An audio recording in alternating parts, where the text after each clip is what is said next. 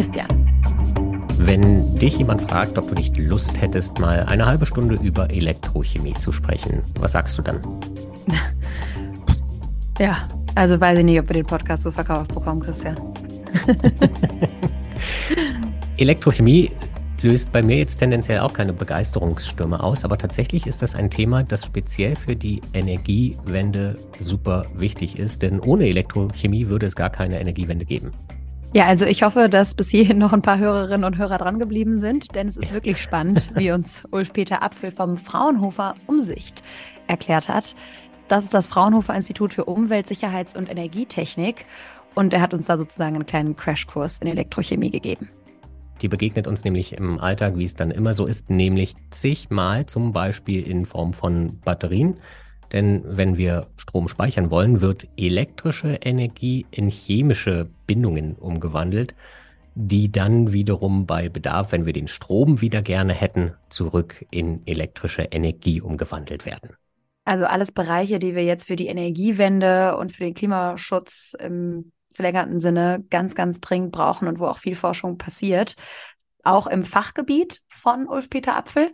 Ähm, das ist nämlich der grüne Wasserstoff. Und die Konzepte sind nicht so super neu. Elektrolyse zum Beispiel gibt es schon seit 100 Jahren. Das Problem ist aber, dass es immer noch günstiger ist, äh, Erdgas dafür zu nutzen, als den Wasserstoff mit erneuerbarer Energie herzustellen. Und daran wird geforscht und äh, zum Beispiel an besseren und effizienteren Batterien, wie du schon erwähnt hast. Aber es gibt auch ganz viele ganz neue Ideen, wie zum Beispiel CO2 zu nehmen, das in der Industrie ausgestoßen wird und das dann durch Elektrochemie in was zu verwandeln, was man später wieder als Ausgangsprodukt in der Industrie nutzen kann. Also eine Art Kreislaufwirtschaft da herzustellen, damit es gar nicht erst in die Atmosphäre gelangt. Also wie gesagt, da gibt es echt viele Ansätze, die uns in Sachen Klimaschutz noch eine ganze Ecke voranbringen könnten. Genau, die Elektrochemie, noch so ein kleiner Superheld der Energiewende. Und wie groß sind die Fortschritte, die wir da machen? Wann kommt der ganz große Durchbruch? Das wollte uns Ulf-Peter Apfel nicht verraten, sondern er hat die Frage einfach unformuliert und gesagt, was ist eigentlich in den letzten Jahren passiert. So viel nämlich, von dem Ulf-Peter Apfel schon am Anfang gedacht hat, eigentlich sollte das gar nicht möglich sein. Also eine sehr technologieoffene neue Folge Klimalabor. Auf geht's. Hallo und herzlich willkommen, Ulf-Peter Apfel vom Fraunhofer Institut Umsicht im Klimalabor. Vielen Dank, dass Sie sich Zeit für uns nehmen. Besten Dank für die Einladung. Wir wollen heute mit Ihnen über Elektrochemie reden, weil die super wichtig ist für den Klimawandel, speziell für die Energiewende. Wenn ich an Klimawandel und Energiedenkewende, dann denke ich nicht an Elektrochemie. Also erklären Sie uns doch bitte einmal, warum genau die eigentlich so wichtig ist. Sie hören eigentlich Elektrochemie immer und immer wieder. Das ja. ist nicht direkt Elektrochemie, was Sie hören, sondern was Sie sehr oft in den Medien lesen, ist Power-to-X-Verfahren. Und was sich dahinter eigentlich verbirgt, sind Strom in irgendetwas umwandeln. Und meistens sind es mhm. äh, Strom in chemischen Bindungen speichern. Und das ist nichts weiter als Elektrochemie. Das also wenn genau wir jetzt von Windenergie reden zum Beispiel. Genau, Sie können ja Windenergie oder auch äh, Photovoltaik, also Sonnenenergie, äh, ja, können Sie einfach nicht speichern. Also Strom speichern, da brauchen Sie eine Batterie, das ist auch chemische Prozesse, die da drinnen vorgehen. Oder Sie können zum Beispiel Wasserstoff generieren. Also das heißt, Sie nehmen Strom, um Wasserstoff zu machen. Das ist genau Elektrochemie. Das heißt, die Umwandlung von Strom und damit Chemie zu betreiben. Also kann man auch sagen, ohne Elektrochemie gibt es gar keine Energiewende. So kann man es größtenteils sagen, ja. Das heißt, die Elektrochemie ist quasi das entscheidende Verbindungsmittel sozusagen zwischen unseren neuen Energieformen, den erneuerbaren Energien und den alten Strukturen, die wir damit durchaus noch füttern wollen. Es ist ein Teil, ein, ein signifikanter Teil. Also wenn wir über Erneuerbare reden und äh, davon ausgehen, dass wir Zwischenspeicher brauchen oder neue Energiespeicherformen, die wir auch transportieren können, dann ist die Elektrochemie ein signifikanter Teil, ja. Jetzt wissen wir ja auch, dass gerade dieses Energiespeichern eigentlich das entscheidende Thema ist, wenn wir Wind und, wenn wir tatsächlich allein mit Wind und Sonne auskommen wollen. Denn wir wissen alle, es gibt zwar zeitweise sehr viel davon, aber dann eben auch manchmal gar nichts. Diese berühmte Dunkelflaute, von der immer gesprochen wird, die kann man ja nur überbrücken, wenn man die Energie speichern kann. Vielleicht können Sie uns sagen, auf welchem Level wir da im Moment sind. Also die Levels sind schon relativ weit. Also ähm, wenn wir zum Beispiel über Batterien reden, ähm, die sind schon ewig alt. Auch Wasserstoffgenerierung an sich ist schon ist eine Sache, die seit 100 Jahren betrieben werden kann, also als Elektrolyse. Ähm, die Problematik, die da hauptsächlich besteht, ist, ähm, dass diese Systeme noch relativ teuer in der Anwendung sind. Also Derzeit ist es billiger, wenn Sie zum Beispiel Wasserstoff aus Erdgas generieren, durch sogenannte Steam Reforming Verfahren, anstelle Wasser in Wasserstoff durch elektrischen Strom umzuwandeln. Und das liegt vielfach auch an der Problematik, dass ähm, Elektrolyseure derzeit noch im händisch hergestellt werden. Also wirklich können Sie sich vorstellen, wie im alten Handwerksbetrieb, äh, da stellt sich jemand hin und nimmt Komponente A zu Komponente B und dann Komponente C drauf, anstelle das wie zum Beispiel bei einem Auto, ähm, wie es Ford ja erfunden hat mit der automatisierten Herstellung von Autos, das findet noch nicht so statt. Das heißt, da geht gerade ganz viel in die Richtung nicht, dass wir überhaupt etwas machen können, sondern in die Richtung, wie kann man solche Dinge auch automatisiert herstellen und umsetzen. Und dann ein zweites Problem, was wir da noch mit haben, ist auf den Größenskalen, wo wir hin müssen, ähm, sind viele Dinge noch gar nicht ausgelegt und die Rohstoffe zum Teil nicht verfügbar. Das heißt, da wird sehr viel geforscht, dass man alternative, zum Beispiel Katalysatoren, alternative Komponenten auch wirklich einsetzen kann, damit man das auch in großen Dimensionen machen kann. Dieser erste Teil, wenn ich das richtig verstehe, also wenn es darum geht, diese Prozesse zu automatisieren und zu sagen, wir brauchen jetzt eben ganz, ganz viele Elektrolyseure, der hat aber nichts mit Chemie jetzt direkt zu tun, oder? Das ist dann eine Frage der Robotik oder wie man das. Erfindung der Massenfertigung genau. für die Teilweise. Elektrolyseure. Teilweise, weil es gehören ja natürlich alle Schritte dazu. Also Sie brauchen die entsprechenden Komponenten, die Sie entsprechend verarbeiten können. Ähm, da ist zum Beispiel so ein ganz einfaches Beispiel. Ähm, es gibt sogenannte Membranelektrodeneinheit. Das ist so ein Schlüsselelement für eine, äh, für eine elektrochemische Zelle. Wenn Sie jetzt die Proton Exchange Membrane Systeme sich anschauen, das sind sogenannte PEM-Systeme, ähm, da ist das ein Schlüsselelement. Das macht einfach nur eine Separation Anoden-Kathodenraum ähm, und kontrolliert dann quasi die Kinetik da drinne. Und da ist es natürlich so, wie groß können Sie das ziehen? Wie müssen Sie die Schichten auftragen mit einem bestimmten Katalysator? Ähm, Sie wollen quasi eine Wohlfühlatmosphäre für den Katalysator schaffen, damit der optimal agiert. Also mal ganz einfach gesagt, ähm, weil wenn Sie so einen Katalysator in eine falsche Umgebung einbringen, wird er nichts tun dann wird er sich nicht wohlfühlen, dann wird er auch die Chemie nicht betreiben. Das heißt, es ist ein gekoppeltes Engineering mit der Chemie quasi zusammen. Also es gehört zusammen für mich. Und dann müssen Sie auch drüber nachdenken, wie kann ich das großtechnisch machen, äh, eben mit der Automatisierung, damit ich von einem kleinen auf Großprozess das auch umsetzen kann, aber eben diese ähm, Voraussetzung beibehalte. Das heißt aber, Sie würden sagen, da gibt es jetzt nicht mehr den Bedarf an den großen neuen Entdeckungen und Revolutionen, sondern eben vor allem die Verbesserung dieser Prozesse und dass man da tiefer reingeht, dass alles noch besser und leistungsfähiger hinbekommt. Also die, das Prinzip des Elektrolyseurs, also der, der die Energie umwandeln kann, das ist erstmal so weit ausgereift.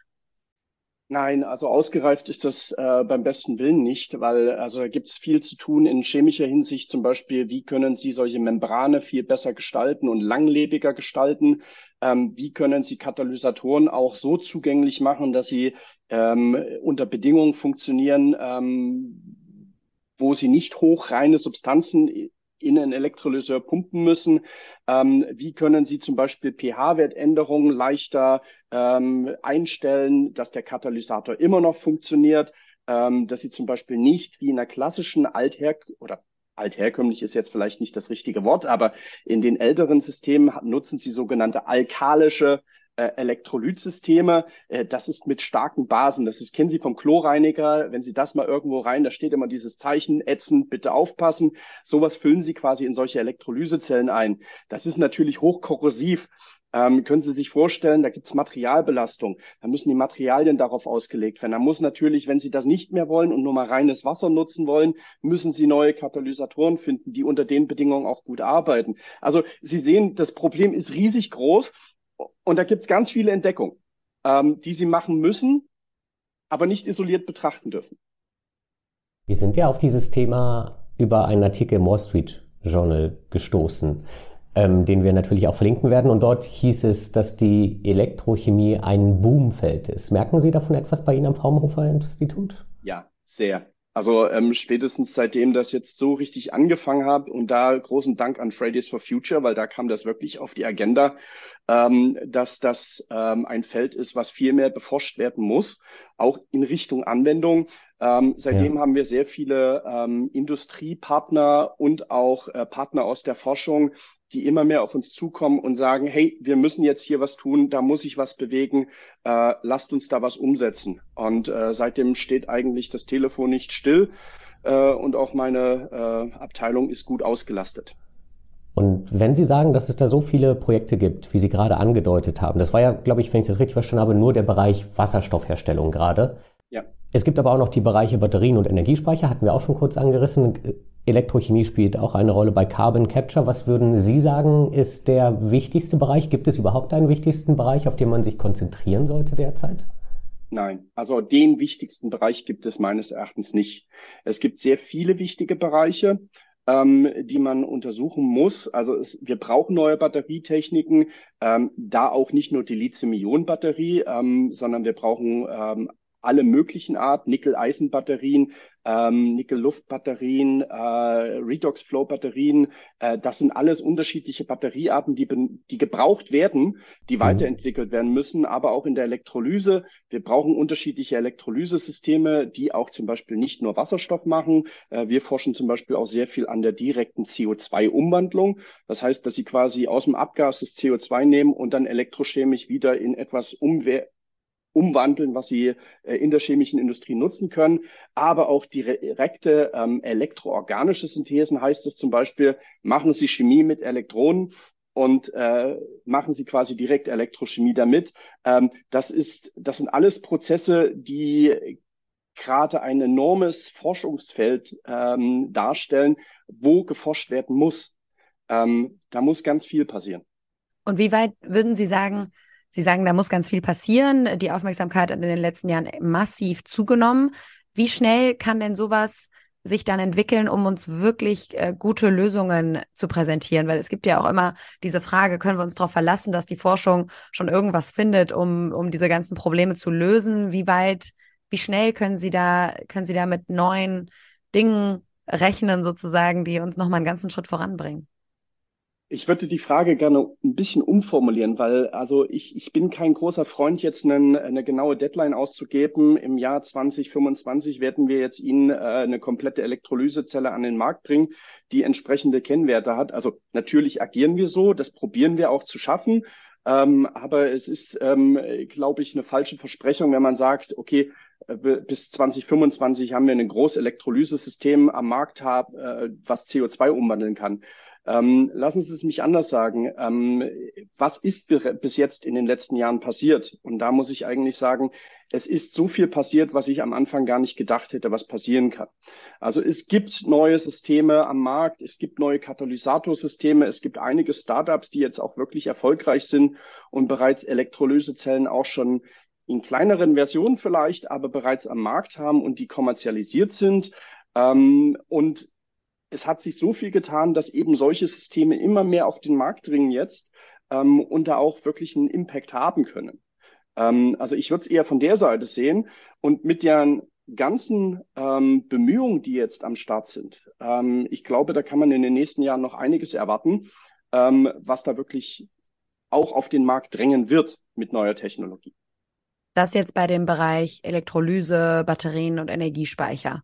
Oder würden Sie das auch für den Carbon Capture Bereich sagen? Weil das ist ja wirklich was, wo man immer so ein bisschen. Den, auch für den Carbon Capture Bereich. Also ähm, ich muss da sagen, äh, es gibt ja, äh, also derzeit adressieren wir zum Beispiel für die CO2-Elektrolyse hauptsächlich äh, Punktquellen, zum Beispiel Zementindustrie. Zementindustrie wird auf Ewigkeiten ihre CO2-Ausstöße. Heiß diskutiertes nicht, Thema. Nicht verringern können, genau. Ähm, das ist einfach die, die äh, zugrunde liegende Chemie. Ähm, da entsteht eher immer CO2, das geht auch nicht anders, das ist der normale Prozess. Das heißt, das kann man ja wieder verwerten. Ähm, wenn wir jetzt aber zum Beispiel aus CO2 in der Luft denken, dann haben wir zum Beispiel diese Direct Air Capture Prozesse, ähm, über die wir uns Gedanken machen müssen, ähm, die wo ich wahrscheinlich vor fünf Jahren noch gesagt habe, wer will denn sowas machen? Das ist doch total obsolet und nicht energieeffizient. Aber die Systeme werden immer besser. Ähm, vielleicht sind die noch nicht kompetitiv, aber vielleicht in ein paar Jahren ähm, sind die so gut und so ausgereift, äh, dass man sie auch wirklich großtechnisch einsetzen kann. Und was man ja auch sagen muss, ähm, selbst wenn es an einigen Stellen der Welt vielleicht jetzt noch nicht lukrativ ist, aber irgendwann sind wir ja dazu gezwungen, das zu tun. Und dann müssen wir uns über solche Technologien auch Gedanken machen. Deswegen ist es ganz, ganz wichtig, ähm, dass jetzt äh, diese Technologien auch weiterentwickelt werden. Wo ist denn bei Ihnen die Vorfreude am größten? Was würde, was wäre denn ein Projekt, eine Technologie, von der Sie sagen, wenn wir das schaffen, wenn wir das wirklich massentauglich und markttauglich irgendwann in naher Zukunft fertigstellen können, das wäre ein riesengroßer Schritt beim Erreichen der Energiewende? Da gibt's ganz viel, wo ich sagen würde, das wäre super. Also ich bin ja. Sie müssen sich jetzt aber für eins entscheiden. Ja, ja, ich, äh, ja, das ist das ist immer schwierig, weil als Wissenschaftler ist man ja ein, ein bisschen ein Spielkind äh, und hat ganz viele Dinge, die einen faszinieren und die man umsetzen möchte.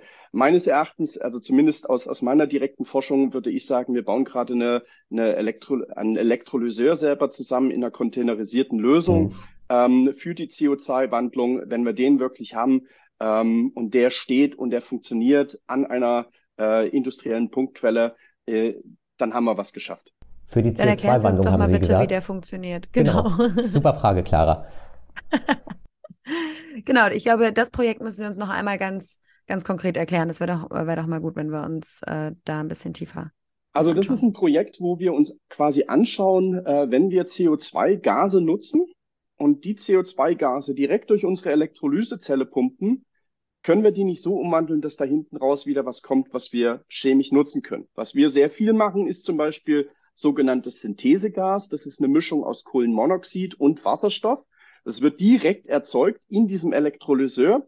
Und mit diesem Synthesegas, äh, das wissen viele gar nicht, aber Südafrika hat äh, damit quasi seine ganze Chemie und seine ganzen Erdöl oder nicht Erdöle, aber seine ganzen Sprit hergestellt, äh, zur Zeit der Apartheid, weil die waren abgeschnitten von sämtlichen Ölimporten äh, und die haben quasi Synthesegas erzeugt und das ist eine sogenannte Fischer-Tropsch-Chemie. Die ist ewig alt, die ist schon äh, wirklich äh, Erster, Zweiter Weltkrieg. Ähm, äh, da kann man dies als Grundlage nutzen, um wieder Chemie zu betreiben. Und das ist quasi unser Ziel, dass wir die Ausgangsstoffe der chemischen Industrie ersetzen hier. Das heißt, ich stecke CO2 rein, kriege dann äh, kriege dann Kohlenstoff und was noch Kohlenstoffmonoxid und Wasserstoff direkt raus und damit machen sie direkt Chemie. Und daraus kann ich dann was zum Beispiel machen? Zum Beispiel wieder ihren Diesel. Sprit. Genau, könnten sie aufbauen. Sie können aber auch eben zum Beispiel Methanol, Ethanol, äh, je nachdem, was sie wollen, können sie verschiedene Pfade dann auch mit dieser äh, Synthesegaschemie betreiben. Sie können aber auch das CO2 direkt in, in, Ihren Elektrolyseur pumpen, können zum Beispiel Ethylen draus machen. Wissen Sie alle, was das ist. Also eine Plastiktüte hat Natürlich. jeder Polyethylen oder eine, eine Plastikflasche.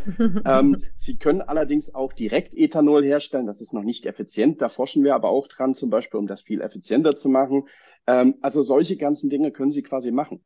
Das heißt, das wären dann zum Beispiel die berühmten E-Fuels, die ja hier sehr ja, viel diskutiert ja. werden könnten sie machen.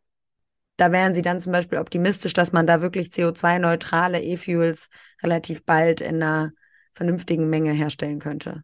Ja, man muss sich allerdings vergewissern, dass das am Anfang deutlich teurer sein wird als das, was man jetzt eben aus den Fossilen bekommt. Ähm, aber es wird billiger über die Zeit. Also wenn ich jetzt vor fünf Jahren zum Beispiel die Preise ähm, für Elektrolyseure gesehen habe äh, und das mit jetzt vergleicht, die Preise sind massiv gesunken. Können Sie uns eine Spanne geben? Um wie viel ungefähr? Also wir hatten vor vier Jahren mal gesagt, wir wollen auf einen sogenannten CAPEX, also das äh, ist, ein, ist sind quasi die, ähm, die, die äh, Kosten, die für eine Anlage anfallen, pro Kilowatt auf unter 500 Euro drücken. Ähm, die sind jetzt schon deutlich niedriger. Okay. würden diese Elektrolyseure in irgendeiner Art von Konkurrenz stehen zu den Elektrolyseuren, die wir brauchen für die Wasserstoffherstellung? Das ist ja irgendwie, glaube ich, das gleiche Prinzip. Nein, nein, nein, nein, nein, nein, überhaupt nicht. Also äh, bitte denken, also Sie müssen sich ja vergegenwärtigen, wenn wir jetzt wirklich alles auf Wasserstoff umstellen wollen, mhm. dann sind das enorme Mengen, über die wir reden. Das heißt, wir reden dann eigentlich zukünftig, wer braucht den Wasserstoff als erstes, wer muss es, wer, wer muss denn priorisiert werden? Das heißt, die Frage ist, wenn Sie jetzt solche Elektrolyseure für Wasserstoff ähm, für bestimmte Zwecke vielleicht ähm, nicht nutzen, brauchen und dann den Wasserstoff nicht über die halbe Welt verteilen müssen und äh, verschiffen müssen für einen bestimmten Zweck, dann haben Sie eine Alternativlösung und können sich nochmal auf andere sichere Beine stellen. Also es geht nicht, äh, ich, ich würde es eher so sagen, diese One-Fits-All-Solution, die immer propagiert wird. Hm, wir brauchen Wasserstoff für alles. Äh, wir brauchen es im Prinzip für alles. Also das ist das, was immer erzählt wird. Ne? Genau. Aber wir müssen halt eben drüber nachdenken, können wir es nicht Prozesse, die derzeit auf Wasserstoff basieren, nicht auch ersetzen? Können wir da nicht alternative Reaktionen auch durchführen? Das ist auch das, was Sie. Zum, nee, sagen Sie es? Nämlich zum Beispiel, Sie machen Hydrierungsreaktionen. Also jeder von Ihnen hat wahrscheinlich schon mal Margarine gegessen. Das ist ein Hydrierungsprodukt, ein klassisches. Ja, da brauchen Sie Wasserstoff dazu. Können Sie sich auch vorstellen, wenn Sie keinen Wasserstoff haben, und nicht rankarren können, dann können Sie sich ja auch vielleicht eine Industrieanlage vorstellen, wo Sie mit Wasser und Elektronen hydrieren können, weil die Intermediate, die Sie dadurch dabei generieren, sind die gleichen. Das heißt, Sie brauchen nicht mal Wasserstoff speichern. Ich habe es noch nicht verstanden. Warum ist Margarine ein Hydrierungsprodukt?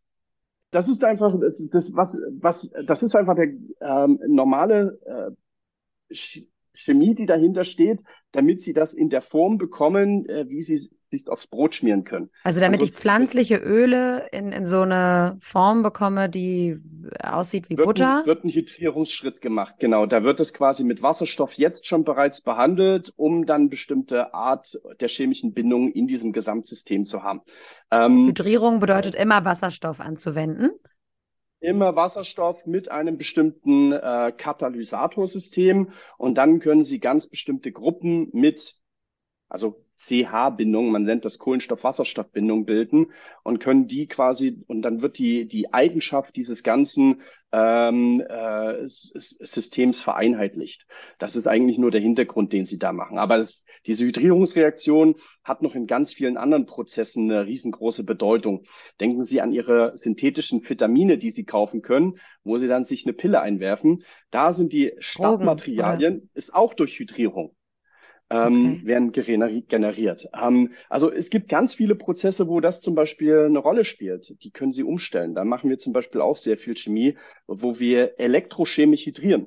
Nicht mit Wasserstoff, sondern wir erzeugen die gleichen Intermediate äh, Zwischenprodukte aus Wasser und Elektron. Faszinierend. Ja, es ist wirklich faszinierend und tatsächlich ohne irgendwelche Grundlagen in der Chemie dann doch schwer zu verstehen. Deswegen, was, was Sie am Anfang gesagt haben, was ich noch äh, spannend fand, ist, Sie haben gesagt, man kann dadurch eventuell ähm, gewisse Rohstoffe, die wir heute brauchen, von denen wir aber zu wenige haben. Ich denke jetzt natürlich an Halbleiter und ähm, an all das, wo wir ähm, heute sagen, davon Batterien. Batterien, also die Dinge, wo wir heute auch nicht so richtig wissen, wo wir das alles herbekommen sollen. Ist das etwas, was, was man eben mit Chemie und Elektrochemie anders produzieren kann? Teilweise. Also selbst in der Elektrochemie sind wir sehr häufig eben angewiesen auf bestimmte Materialien, die nicht so oft verfügbar sind. Äh, zum Beispiel in der PEM-Elektrolyse für die Wasserstoffherstellung ist es Iridium, äh, was sie in großen Mengen brauchen. Ähm, da ist gerade, sind ganz viele Kolleginnen und Kollegen weltweit dabei, ähm, alternative Systeme zu suchen, damit man das ähm, äh, ersetzen kann. Ähm, also diese Problematik die treibt ja viele um. Oder in Batterien ähm, zum Beispiel das Lithium austauschen, ähm, zum Beispiel gegen Natrium ersetzen. Natriumchlorid ist viel häufiger, ähm, wäre eine schöne Sache, wenn man das wirklich großtechnisch dann auch umsetzen kann. Da gibt's schon ein paar schöne Lösungen auch in die Richtung, äh, ist aber noch nicht so am Markt, wie es eine Lithium-Ionen-Batterie ist. Also es gibt ganz viele Ansätze und ganz viel Forschungsbedarf, um eben auch diesen äh, diese Kritikalität äh, von äh, bestimmten Ausgangsstoffen zu beheben. Wenn wir das jetzt alles mal, mal zusammennehmen, was Sie gesagt haben, ich finde auch, es klingt, klingt sehr optimistisch. Das finde ich immer schön. Ähm, und wir schauen uns irgendwie zum Beispiel den sechsten Sachstandsbericht, der jetzt nochmal final wirklich abgeschlossen wurde vom IPCC an und die sagen, naja, also theoretisch ist das zwar alles noch möglich, 1,5 Grad äh, darauf begrenzen, dafür brauchen wir aber Folgendes. Und dann wird ja auch mal diskutiert, ähm, dass, dass man eben doch sehr stark auf die Forschung setzt und sagt, Carbon Capture vor allem, das ist dann eine Chance, mit der wir da nochmal massiv was verändern können. In welchen Bereichen würden Sie sagen, kann uns die Elektrochemie wirklich helfen, jetzt mit Blick auf diese Klimakrise? Also die Elektrochemie an sich ist ja nicht äh, der heilige Gral alleine, sondern ähm, ich glaube, ähm, es geht darum, dass man bestimmte Technologien so anordnet, dass sie insgesamt das Bild abrunden. Das heißt, äh, verschiedene Pfade schaffen, um quasi derzeitige CO2 äh, bildende oder bildende Prozesse äh, zu vermeiden. Ähm, alternativ zum Beispiel, ähm, dass man jetzt nicht mehr ähm, ja, was war man am Beispiel, ähm, wenn wir uns zum Beispiel Autos vorstellen, da wird ja sehr viel über Elektrobatter oder Elektrobatterien beziehungsweise auch Brennstoffzellen ähm, diskutiert, dass man da zum Beispiel den Verbrenner perspektivisch ablöst. Bringt wieder andere Probleme mit sich, da brauchen wir jetzt nicht drüber reden, aber dass man da zum Beispiel Pfade schafft, um das auf lange Sicht äh, zu ersetzen. Also äh, solche Technologien sind natürlich ganz wichtig, äh, um das auch in diese Richtung zu treiben. Ähm, aber abermals, die One-Fits-All-Solution, die gibt es nicht. Wir reden jetzt wirklich über, über eine Zahl an Technologien, die zusammen eingesetzt werden muss. Aber Sie würden sagen, das ist politisch schon auf den Weg gebracht, zumindest was Ihre Forschungsmöglichkeiten angeht. Und Sie, Sie arbeiten da an allen Stellen mit. Also es kann immer mehr sein. Also ähm, ich, ich, ich aber es, es hat sich schon sehr viel Wo sind bewegt. die Elektrochemiker dieses Landes? ja, es gab eine ganz Also ich spiele lange, so ein bisschen darauf an. Es gab halt eine ganz lange Zeit, wo die äh, Elektrochemie ähm, aus der Mode gekommen war, muss man ehrlich so sagen. Also das habe ich selbst, wo ich meine Karriere ungefähr 2013 begonnen habe, mitgekriegt. Da wurde ich noch gefragt, was willst du damit? CO2, elektrochemische CO2-Wandlung? Ah, das wird nie kommen. Ähm, das hat sich jetzt deutlich geändert ich würde nicht sagen, wo sind die Elektrochemiker dieses Landes. Ähm, da, da gibt es eine Menge gute. Also ich habe viele gute Kollegen, wo ich echt Hochachtung habe, was die schon geschafft mhm. haben in den letzten Jahren. Ähm, was viel mehr passieren muss, ist die Interaktion zwischen ähm, Universität, Forschungsinstitution und Industrie noch viel stärker, als das jetzt schon der Fall ist. Ähm, weil ich auch aus meinem täglichen heraus einfach sehe, äh, nur chemische Forschung machen wir ja gar nicht mehr, sondern wir haben auch sehr viele Ingenieure bei uns, ähm, die dann die entsprechenden Techniken oder die, die Elektrolysetechnik auch kreieren können. Ähm, das gehört alles Hand in Hand. Also es ist ganz viel interdisziplinäre Forschung hier gefragt und ganz viele Partner eigentlich, die man am Start braucht. Und welche Rahmenbedingungen brauchen Sie dafür? Also damit Geld ist natürlich das eine. Sie haben gerade schon gesagt, es geht immer noch mehr. Aber was brauchen Sie vor allem gesellschaftlich, dass man, dass man, dass sie ihre Forschung so betreiben können, dass sie da möglichst schnell vorankommen? Oh, das ist eine, eine extrem schwierige Frage, weil wir sehr viel auch jetzt ähm, in diesem Feld unterwegs sind, die Öffentlichkeit überhaupt aufzuklären. Also ich glaube, was viel passieren muss, ist, ähm, dass die Öffentlichkeit und auch die Politik viel detailliertere Informationen bekommt ähm, auf einem natürlichen hohen Flugebene, ähm, damit die überhaupt verstehen, was steht denn hinter bestimmten Dingen. Ähm, und ähm, viel mehr die Breite auch darstellt, welche Möglichkeiten gibt es, Dinge miteinander zu kombinieren. Ähm, ich, ich habe immer das Gefühl, dass man sich zu sehr in eine Richtung manchmal bewegt. Also wir haben das neue tolle Pferd, auf das setzen wir jetzt und die anderen negieren wir jetzt und ignorieren wir jetzt. Ähm, ich glaube, man muss auf ganz viele Pferde setzen ähm, derzeit und dann eben sehen, wer das Rennen macht und wer, wer sich besser positioniert. Das heißt ja nicht, dass die anderen Technologien schlecht sind, ähm, sondern das heißt einfach nur, für den jetzigen Zweck ist das besser. Ähm, das ist, glaube ich, ähm, das, wo noch ein bisschen Nachholarbeit äh, notwendig ist. Wobei ja da auch immer ein bisschen die Frage ist, mit begrenzten Ressourcen muss man sich vielleicht auch manchmal entscheiden, auf was man setzt und wo man dann mit voller Kraft rein investiert. Ja, die Entscheidung ist natürlich immer da. Ähm, die Frage ist, ob man sich nicht ein Hintertürchen offen lässt. Also ähm, ich, ich fahre gerne mehrgleisig. Ähm, und der Grund ist ganz einfach, wenn ich mich auf ein einzigen, einziges Ziel fixiere und das klappt nicht, was mache ich denn dann? Ich meine, das macht von uns keiner im Leben, sich nur auf ein, oder die meisten nicht, sich auf ein einziges Ding zu fokussieren ähm, und dann äh, zu hoffen, wenn das, das muss eintreten. Äh, das ist genauso wie wenn Sie auf einen Sechser im Lotto hoffen und nur alles, Ihr ganzes Vermögen da rein investieren. Oder auf eine sichere Versorgung mit Gas aus Russland. Ja, das könnte man so sagen, ähm, obwohl es da ja Alternativquellen jetzt gab, aber es ist halt teurer. Mhm. Ähm, es ist ja gleiche Diskussion. Ähm, Sie sehen ja, man hat es auch da geschafft, das Gas zu besorgen, anderweitig und da auch die Finanzen zu stemmen. Es ist ja die Frage, was will man? Und was will man erreichen? Und wenn wir wirklich die 1,5 Grad ähm, tackeln wollen, dann müssen wir was in die Hand nehmen. Herr Apfel, wir werden das jetzt noch genauer beobachten, wo Sie uns hinführen mit der Elektrochemie, was dann noch an Forschungen und neuen Erkenntnissen kommt. Vielen Dank. Besten Dank Ihnen. Vielen Dank.